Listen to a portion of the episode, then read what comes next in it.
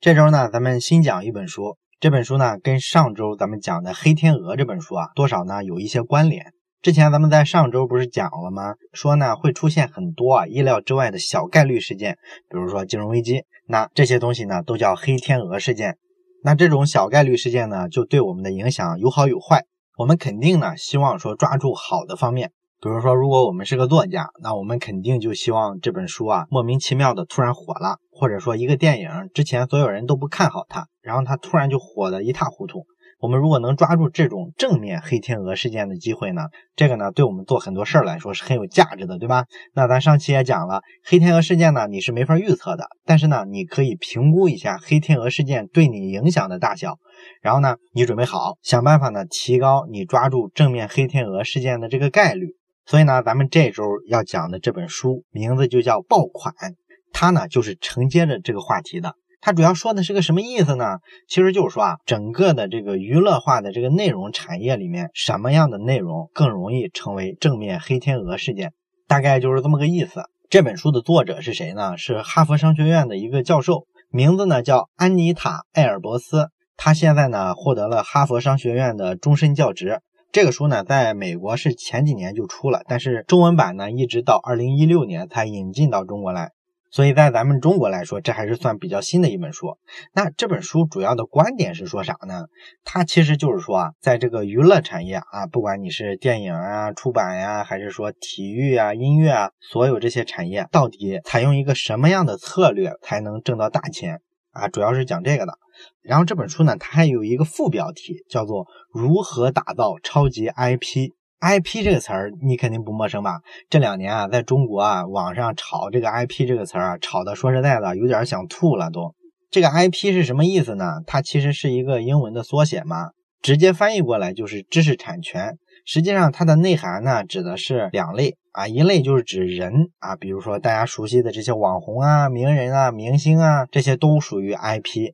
另一类 IP 呢，就是指作品啊，比如说大家耳熟能详的，像《盗墓笔记》啊、《鬼吹灯》这些。那不管是人呢，还是作品，这个 IP 都有个啥特点呢？就是叫自带流量。也就是说呢，不管你是一个网红、一个娱乐明星，还是说你是一个作品，像《盗墓笔记》啊，或者某一首流行歌曲。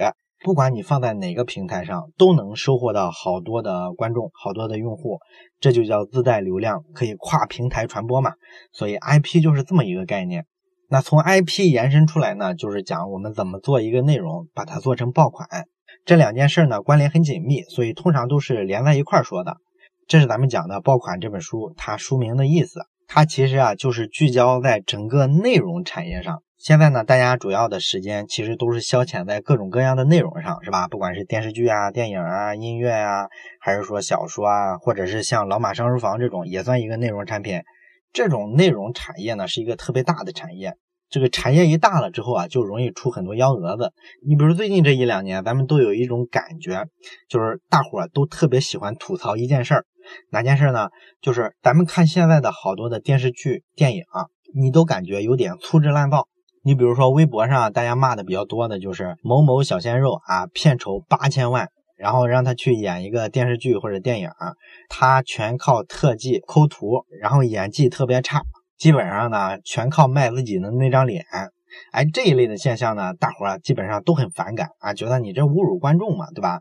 然后这个电影制片方嘛，咱们都觉得啊，你真是太浮躁了。你觉得光找几个小鲜肉啊，出出镜，你弄个电影出来，你觉得就能圈钱、圈票房？你想啥呢，是吧？所以呢，这个电影电视剧这个行业啊，咱们现在整体的感觉是觉得这个行业特浮躁。我们真正喜欢的其实是希望他一点一滴的从小处做起，不断的雕磨作品。这种团队我们特别喜欢，对吧？你比如说这个开心麻花，人家之前啊在线下不是做了十几年的话剧吗？你看人家那个磨的那个剧本是吧？然后那个演员的演技，然后他拍出一电影来，他就是不一样啊！大家看了都觉得眼前一亮。我们觉得这种才是说一个电影产业它的一个正路，对吧？也包括说咱们今年春天火的这个《人民的名义》，对吧？啊，几十个实力派的老演员加起来片酬啊不过四千多万，赶不上一个当红小鲜肉的一半。但是你看人这效果啊，演出来多扎实，对吧？所以呢，我们大家都有这种感觉，我们希望电影啊或者电视剧往这个方向去发展。但是呢，现实是所有的电影啊、电视剧的这个制作团队、制作公司，好像都一窝蜂的拿大价钱砸在小鲜肉身上。哎，你说这不是神经病吗？是吧？为什么这么没有追求，这么浮躁呢？那咱们今天讲的就是这个问题，就是说为啥这些公司非要去追这些大牌的明星？首先，咱们需要理清的一个概念是，这是一个市场化的行为。那市场化的行为就意味着啥呢？这些电影公司啊，可是真金白银的投进去。他用这个策略，可不会说他脑子一抽就把这几千万上亿的投资扔进去了。这不是个小数啊，这是真金白银。那亏了钱是人家自己担着。所以呢，你只要理解到这一步，拍电影的、拍电视剧的，他们不是傻子，他们这么干一定是有利可图的，有他的正常的商业思考逻辑在里面。所以他们思考问题的角度跟我们作为一个普通观众肯定是不一样的。其实呢，说起来啊，这个制作公司啊，你去追什么小鲜肉、追当红的艺人，这个策略啊，又不是说中国专利，对吧？你就算你去看好莱坞，他不也是这样吗？好莱坞那些明星演员，像什么布拉德·皮特呀、汤姆·克鲁斯这些大牌的演员，他拿薪酬啊，也是一部电影，他要拿走几千万美金的这个酬劳。他们这个电影啊，投资相当大的比例也是付给他们片酬，这个是一样的。虽然说他们演技可能比咱们中国的这些小鲜肉啊要高出不少，但是你从这件事儿的逻辑上来说啊，应该是一样的，跟中国差不多。大家感觉呢，都是有一点畸形，是吧？所有的大片呢，都喜欢去找这些大牌明星去演，万年不变。这个看起来好像有一点迷信啊，而且呢，这个好莱坞大片啊除了说他这个脸熟，老是转来转去就这几个人演，除了这一点之外呢，还有一个特别明显的特点，就是他这个片子呀，你会感觉啊，套路化太严重。这个电影市场不是讲类型片嘛？你发现呢，翻来覆去的热卖的类型片就那几个啊，不是什么超级英雄，就是什么科幻，要么就是整一个动画片儿。他这个剧本的故事逻辑呢，你看多了之后，你会发现其实都挺俗套的。你像这些超级英雄的题材是吧？拍了一遍又一遍，反复的拍，然后什么复仇者联盟、什么速度与激情啊，不停的出续集，翻来覆去就那点东西。所以说，不管好莱坞啊，还是中国的这个电影电视剧，他们都在干同一件事儿，就是追大牌，然后砸大钱做大制作。而且呢，这个一旦成功了之后，就反复的去复制，而不是说去探索一些更新的方向。咱们看都有这个特点，对吧？那今天呢，咱们就理一理这个逻辑，为啥要砸大钱在这个 IP 身上？为什么不能另辟蹊径？其实呢，作为电影公司啊，他砸钱砸在大牌身上，这个咱们普通人也能理解到，无非就是因为这个大牌的歌星、大牌的影星，他号召力强嘛，他粉丝多呀，所以你不论是说出一个电影还是出一张唱片，首先它的销量是有保证的。这个道理咱都懂，但是呢，问题就是这些人这么抢手，导致他们都特别贵。你为什么花这么贵的钱去请他们？你把这个钱花在挖掘一个新人身上不好吗？也就是说，抢市场上最火的人和自己从小开始培养一个新人，这两个战略之间，为什么大部分公司更倾向于去抢大牌？这背后是个啥逻辑呢？啊，这就是个特别大的话题了。其实最近的十来年呢，有这么几本畅销书啊，曾经影响特别大。有一本呢叫《蓝海战略》，有一本呢叫《长尾理论》。这个蓝海战略什么意思呢？就是说呢，我们现在啊，所有的商业竞争啊，只要看到有利可图，那大伙都一窝蜂的冲上去。这时候呢，这个竞争的领域就变成红海了，大家在里面杀的血流成河吗？那既然大家都盯着利润，杀的血流成河，为什么就没有人反其道而行之？你避开这个竞争的红海啊，你跳出这个范畴，去找一片没有人的蓝海。你这样不就省劲儿很多嘛？对吧？所以《蓝海战略》这本书呢，它就是讲这个意思的。那《长尾理论》这本书讲的是啥呢？它其实就是咱们之前在《巨富》那本书里讲过的密律分布啊，或者叫二八法则。它的意思呢，就是说，如果消费者是一个金字塔的话，那最有钱的应该是金字塔塔尖上头部的那些，对吧？我们大部分商家呢，挣钱都是挣这百分之二十的，而底下呢，人群基数特别多，但是这部分人啊，没什么钱，或者说呢，他不是主流的消费人群。所以呢，你想挣这绝大多数的钱是非常难的。所以大部分的商业呢，都选择去争头部的那部分有钱的消费者，比如中产阶级，对吧？那长尾理论这本书呢，就说我能不能换一个思路，去抓这些尾巴上的这些绝大多数的人呢？他们是利润低，可是他人数多呀，这条尾巴特别长啊。所以长尾理论就是这个意思。这个长尾理论举的一个比较经典的例子是啥呢？就是亚马逊。咱们之前不是讲过亚马逊这家公司吗？他现在呢是做电商的，跟淘宝一样，是吧？什么都卖。但是最早的时候呢，他是卖书起家的，人家一开始只卖书。然后他卖书的时候呢，他就发现了一个问题，就是很多书呢是非常小众的，其实没有多少人去读，也没有多少人去买。如果你是一个线下书店的话，那你根本就不会进这个书的货，因为你进货进了来啊，一年一两本都卖不出去，你就只能说压在那里压你的资金。所以大伙儿都不愿意干这个生意。那亚马逊呢，就把这个书放到网上，互联网的力量是很强大的，对吧？这个书虽然说小众，需要的人少，但是通过互联网汇集起来，那这个人数可能就不少了。那这时候呢，只要下单的人多了，他找到印刷厂，直接去现印就是了。你网上订多少，我就印多少。这样呢，我不浪费资源，而且呢，也不占什么库存，也不占资金。这不就是一个特别好的长尾战略成功的例子吗？啊，所以这个蓝海战略跟长尾理论啊，讲的是差不多是一件事儿，而且后来呢还出过其他的书，像什么金字塔底层的财富之类的是吧？也是说呢，你们不要只盯着挣有钱人、中产阶级的钱，这些穷人身上的钱呢也是可以挣的啊，也是类似的一种思考逻辑。像这一类的畅销书是特别多的，他们总体都是讲的是避开头部去争尾部，是这么一个逻辑。这些理论呢听上去都是挺有道理的。但是呢，咱们说啊，这毕竟是个市场经济的事儿，是吧？你不能纯靠思辨，说这个事儿反过来也成立，这个逻辑上成立啊，不代表它在实际的产业中能成立。所以咱们就去产业里看看，到底抓头部更容易成功，还是抓尾部更容易成功，不就完了吗？那咱们从直觉上就能感觉到，是吧？所有的公司都在抢小鲜肉，貌似大家不太信长尾理论，不太信蓝海战略哦，这是怎么回事呢？还是回到产业本身，看看它的商业逻辑。拿好莱坞来说吧，啊，好莱坞呢现在都是把钱砸到大片身上，砸到最顶级的巨星身上，然后这个花费特别贵，然后好多公司呢也投了好多钱在这些大片身上，最后呢一上市发现票房惨败，亏钱亏死了。所以好莱坞其实好多电影公司啊也在做一种反思，说我能不能不去找大牌啊，不被他们要挟，拿我这么贵的工资，讨厌是吧？那好莱坞呢，有一家著名的电影公司叫派拉蒙啊，这个应该都听过吧？像《教父》啊，《阿甘正传》啊，都是他们拍的。这个公司呢，从九十年代开始啊，他们这个高层啊就觉得，哎呀，我不能老是被这些大牌明星牵着鼻子走，是吧？他们每次啊要这么贵的工资，都把我们公司的这个预算啊搞得特别紧张。那我们就调整一下策略吧。所以呢，从九十年代后期开始啊，这个派拉蒙呢就调整策略，主打小制作的电影，然后用一些名气不太大的演员去演这个电影。严格的控制它的预算成本，那结果怎么样呢？结果呢，就是从九十年代末到二零零四年，派拉蒙的这个利润啊，就下降了百分之三十。高层一看就急眼了，是吧？哎呀，这个策略不大行啊，是吧？所以从二零零四年以后，哎，又开始重回老路，重新用大制作、大投资启用大明星，又走了这个道路。这是一个比较典型的例子。然后美国它不是还有一个 NBC 电台吗？它是美国三大广播电视台之一。哎，它之前也走过这条路，后来也是不太行，也回来了，跟这个派拉蒙的例子是一模一样的。这就说呢，理想很丰满，但是现实很骨感啊。小制作是挣不到钱的。这个在体育界也是这样。咱们今天看所有的这个冠军，不管是 NBA 啊还是欧冠，是吧？基本上想特别成功啊，不管是战绩上还是说这个俱乐部的这个品牌。从盈利挣钱这个角度来看，不砸钱都是不太可能实现的。这个砸钱砸的比较狠的，像咱们都知道，像皇马这支队是吧？这个非常典型。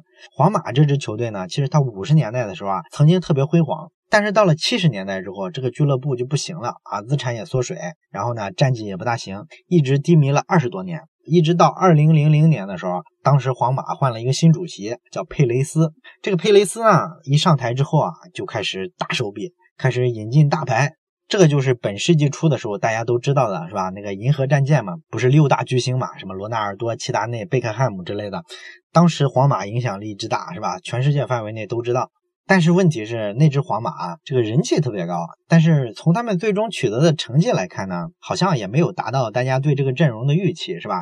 我记得好像只拿过一次欧冠吧。所以整体来说呢，这个阵容啊受争议特别多。所以呢，这个皇马呢就在二零零六到二零零七赛季的时候，哎，把这个主席换了，佩雷斯下台了，换了谁呢？换了一个叫卡尔德隆的。这个卡尔德隆啊，就发现，哎呀，我们过去连续三年没得到任何奖杯，所以你整什么银河战舰是吧？你整的人气那么高，什么贝克汉姆万人迷，这有什么用？又不出成绩。我们要重新回归足球。我们要注重这个整体的打法啊，足球是十一个人的游戏嘛，所以呢，从这会儿开始呢，他开始走的路线相对平民一些，没有以前那么偶像气质了。咱们普通球迷啊，从感觉上也能感觉出来，你在皇马的这个六大巨星时代之后，到 C 罗时代之前，这个中间这一阵啊，咱们感觉皇马好像存在感不是特别强，对吧？就是跟这个主席的这个战略调整有关系，他刻意的减少这种曝光。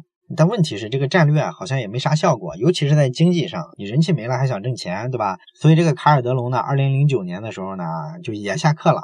当然，这个下课还有别的原因哈，这个咱不细讲了。他下课之后呢，这个佩雷斯啊就又回来了。回来之后，他干的第一件事儿就是把 C 罗从曼联挖过来。然后后面的故事大家都知道了，是吧？各种大牌啊不断加盟皇马啊，谁牛他就去挖谁，谁当红他就去挖谁。这一连串的收购呢，让皇马的这个品牌价值得到一个特别大的提升。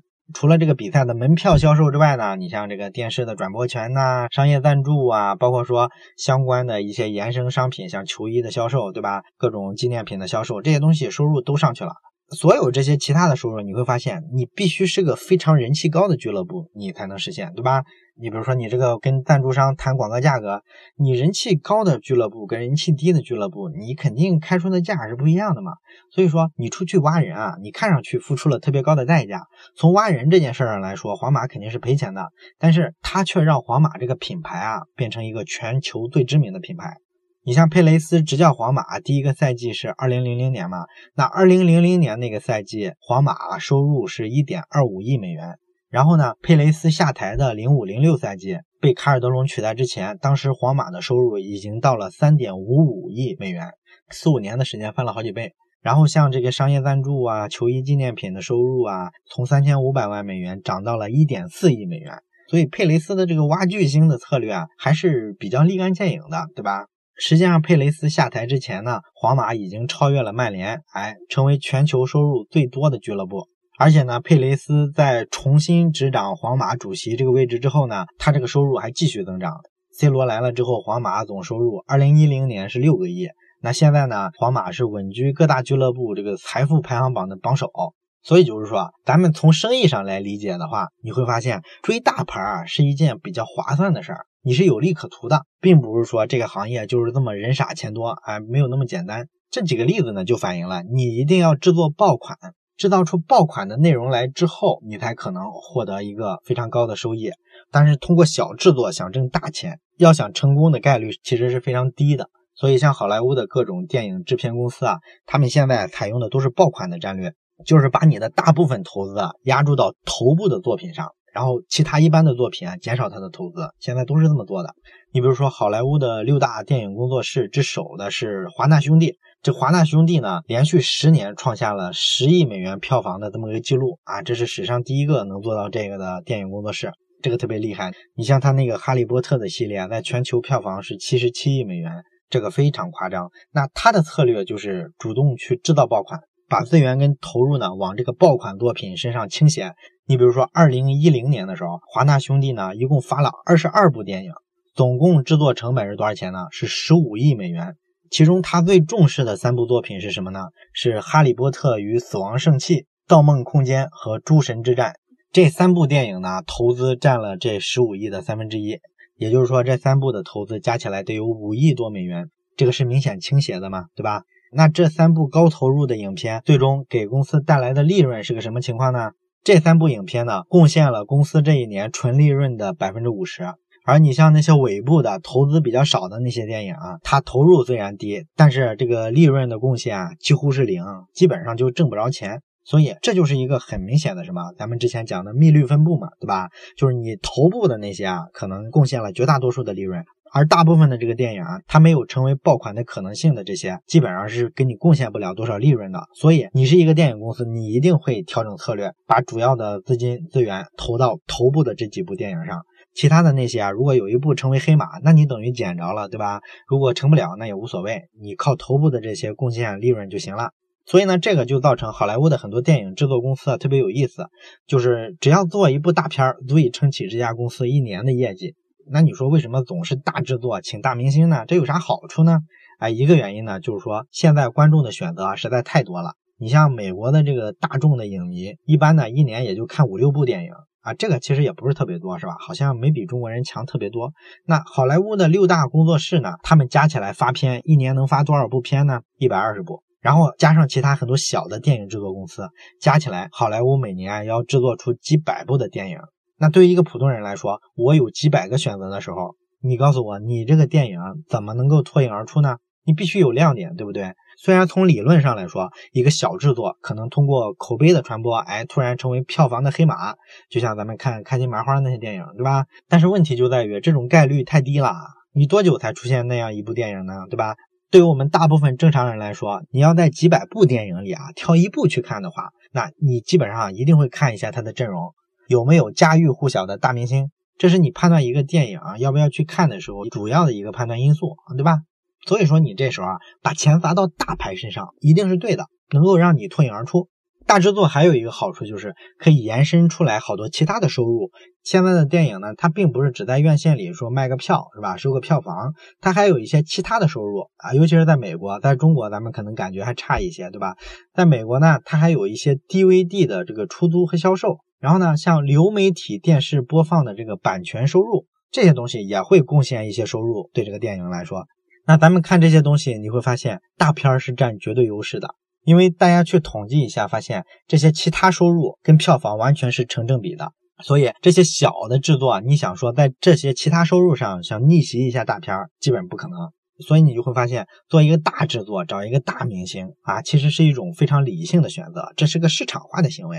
当然了，咱们刚才讲的有电影，有体育产业，对吧？咱们都知道这些行业是一掷千金啊，特别有钱，特别土豪。而相比之下呢，比较寒酸的行业，比如说像出版行业，哎，这个是不是说机会就公平一些？因为这个行业咱们都知道没什么钱，是吧？其实呢，对出版行业也是一模一样的。这个出版行业啊，现在也是在干这个做爆款的事儿。你比如说有一本书叫《小猫杜威》，那这本书呢，据说感动了全美。我不知道咱们这个用户里啊有没有听过这本书的？这个书的大概意思啊，就是讲了一只特别感人的一只小猫的这么一个故事。那这本书呢？二零零七年的时候，被美国的曼哈顿大中央出版社砸了一百二十五万美元买下了这本书的这个图书版权。哎，你看一百二十五万美元啊，好像按咱们对出版行业的理解啊，他这个钱能回本的可能性不高，是吧？那你说他为啥要买这本书呢？其实他们的判断非常简单，就是因为之前啊，在二零零五年的时候啊，美国出过一本畅销书。哎，讲的呢就是关于一条狗的故事啊，然后这书呢卖了三百多万册，啊，特别成功。他们看了《小猫杜威》这本书的这个故事之后啊，他觉得嗯这个书应该能火，所以呢他们就砸了一百多万美元啊，要把这本书版权买下来，然后想办法把这个爆款做成，挣一笔钱。然后他做了这事儿之后，大部分人肯定都不理解嘛，因为一本书是吧，他又没上市，你这个赌博是不是太大了是吧？而且说那个书的主人公啊，那个小猫啊，已经死了好几年了，他如果还活着啊，你说你这个书哎，把它炒作一下，炒火了之后，你上上电视节目啊，做做什么互动啊，你可能把这个小猫炒成一个网红了，对吧？就跟王思聪的狗一样，他成了网红之后呢，是可以有其他的收入的。可是你这只猫都死了是吧？这些都不存在啊！你只是卖一个书嘛，这个怎么可能收回本是吧？但是呢，这个大中央出版社它就是搏了一把，然后这个书呢，最后确实卖的非常火。这个大中央出版社呢，它每年啊做这个图书的预算总共是多少呢？就是四百万美元。所以呢，你看他在小猫杜威这一部作品身上就投资投了一百二十五万美元，这个比例非常夸张嘛。所以你看他这个策略跟那些好莱坞电影公司的策略一模一样。都是在想办法做爆款，那你说大家都做爆款，做爆款有什么风险吗？那风险高了，是吧？你像电影这个行业啊，你投资投到一部影片身上，基本上成功的概率啊，顶多顶多百分之五十，这还是市场比较好的时候，市场差的时候可能更低。所以这个东西啊，是有一点赌博的味道，而且你这都是大投资，是吧？投进去之后呢，基本上你就陷入了一个死循环，就是你投了一部影片之后，你必须再投下一部。这个赌局会越来越大，这个故事为什么没法停呢？有这么几个原因哈。第一个，如果你退出了对这个爆款作品的这个追逐，那你就意味着你放弃了好多更有潜力的一些新作品。因为很简单，你像这个图书这个行业吧，人家有很多这个版权代理商，对吧？人家本来就是说想把这手里的作品啊卖个好价钱，看有没有识货的人把它打造成一个爆款。那如果说你因为这个价格特别高，哎，你比较犹豫，你不参与，你不玩儿。那外界就会觉得，哦，你这个出版社不想玩大的是吧？那自然而然的，以后你就进不了人家那个圈子了。这也很简单的道理，对吧？一本书呢，你出价如果不想超过二十万美元，那人家预期是一百万美元，那人家肯定不会跟你浪费口舌。那以后呢，他有了类似的题材，不错的题材，他一定不会再找你了。所以这是个口碑的问题。你想持续的有好作品来找你，你必须要真金白银的砸在爆款身上，给人家一个信心。那另外一个原因，你做了爆款就不能停下来，就是因为你一部爆款一般会带动下一步爆款，它是有勾连的。除非你说下边你不想做了，不然你很难停下来。这个呢比较明显的其实就是电视台了，就是电视台呢就发现这个娱乐节目有一个现象，就是这个观众啊通常对一个频道的关注是有粘性的。也就是说呢，如果你这个频道推出一档王牌的节目啊，他们看了之后特别喜欢，他看完这档节目之后，通常不会立刻换台，一般会接着看这个频道下面的其他的节目，这就是一种惯性嘛，对吧？这个惯性给他们带来一个好处，就是他们可以利用这个惯性，我用一部热播的片子去带一下另一部刚上映的片子，有可能最后就出来好几个爆款的作品，对吧？这个战略不就特别好吗？你像美国的广播公司播《绝望主妇》的时候，哎，完了之后推的是实习医生格雷，然后他就把这个《绝望主妇》的相当多的这个观众啊，给他转化过来，转化成了实习医生格雷的这个受众。那美国的福克斯电视台也是一样，他呢通过的是美国偶像这个选秀节目，然后呢把这个其他的几部美剧，像什么豪斯医生啊、别对我说谎啊，还有什么欢乐合唱团之类的，把这几部美剧就带火了。所以说，对于这些内容制作商来说，他怎么可能停下爆款的战略？基本上进来了，你会发现它带来的好处啊都是关联的，你停不下来。那还有一个你没法停止说做爆款的原因，就是人才了。因为这些产业里啊，有这个创意能力的这些编剧呀、这些制作团队啊，包括说营销团队啊，其实是非常稀缺的。你不做一个爆款，人家根本就不过来，对吧？因为对于人家这帮人来说呢，人家是一个创意型的人才，人家的身价取决于什么？取决于你过往做过哪些大片儿，做过哪些著名的节目啊，出版过哪些著名的作品。那这些东西是他们这个身价的一个保证。你说你整天做些小制作，默默无闻啊，没有什么名气，人家这个团队跟着你，啥时候才能把身价打出去，对吧？所以他肯定不会跟着小制作的团队去工作。所以在人才吸引上，拍大片的、做大制作的，一定更能吸引到一流的人才。然后最后再说一个最重要的原因，就是你跟渠道的关系。大家看这个中国的这个电影市场，经常能看到，是吧？有很多时候，这个制片方啊，跟这个渠道方啊，经常撕逼。你比如说这个冯小刚之前不就手撕过这个万达嘛，是吧？说万达不给他拍他的片子，我不是潘金莲，然后微博上跟王思聪还吵起来了。为啥说你不做大制作，你就很难跟这些院线、这些渠道搞好关系呢？因为人家这个院线啊，最希望的事儿其实就是你啊拍一些大片儿，因为你拍大片儿的时候要经常做一些营销宣传嘛。你这个营销宣传是你自己宣传，又不用我电影院付钱，对吧？所以你宣传的力度越大，你的阵容团队越有大牌明星，对我来说人气特别好，是吧？我只要做张海报，说我们这儿现在啊上这个电影了，大家都来看。我这个院线就有人气了，是吧？你们来吃吃饭呀，买买爆米花呀，等等等等。所以你想，这个院线来说，他肯定是欢迎大片的，他愿意给大制作、大片去排片，肯定不愿意理小制作嘛，对吧？这是个很简单的道理。所以说，这整个产业你分析下来，你发现做大制作、请大明星、找大 IP，这是一个大家非常理性的选择。绝不是说这个行业啊缺聪明人，都是一帮蠢货，只会干一些这个逻辑比较简单、非常粗糙的事儿。哎，其实不是这样的。所有的商业现象，只要能成，哪怕你表面上看起来它很水，啥也没有，但背后都是有它自己的商业逻辑的。好了，这就是我们今天讲的《爆款》这本书的第一期。下一期呢，咱们会讲一下大牌的 IP 跟内容制作商之间的这个博弈。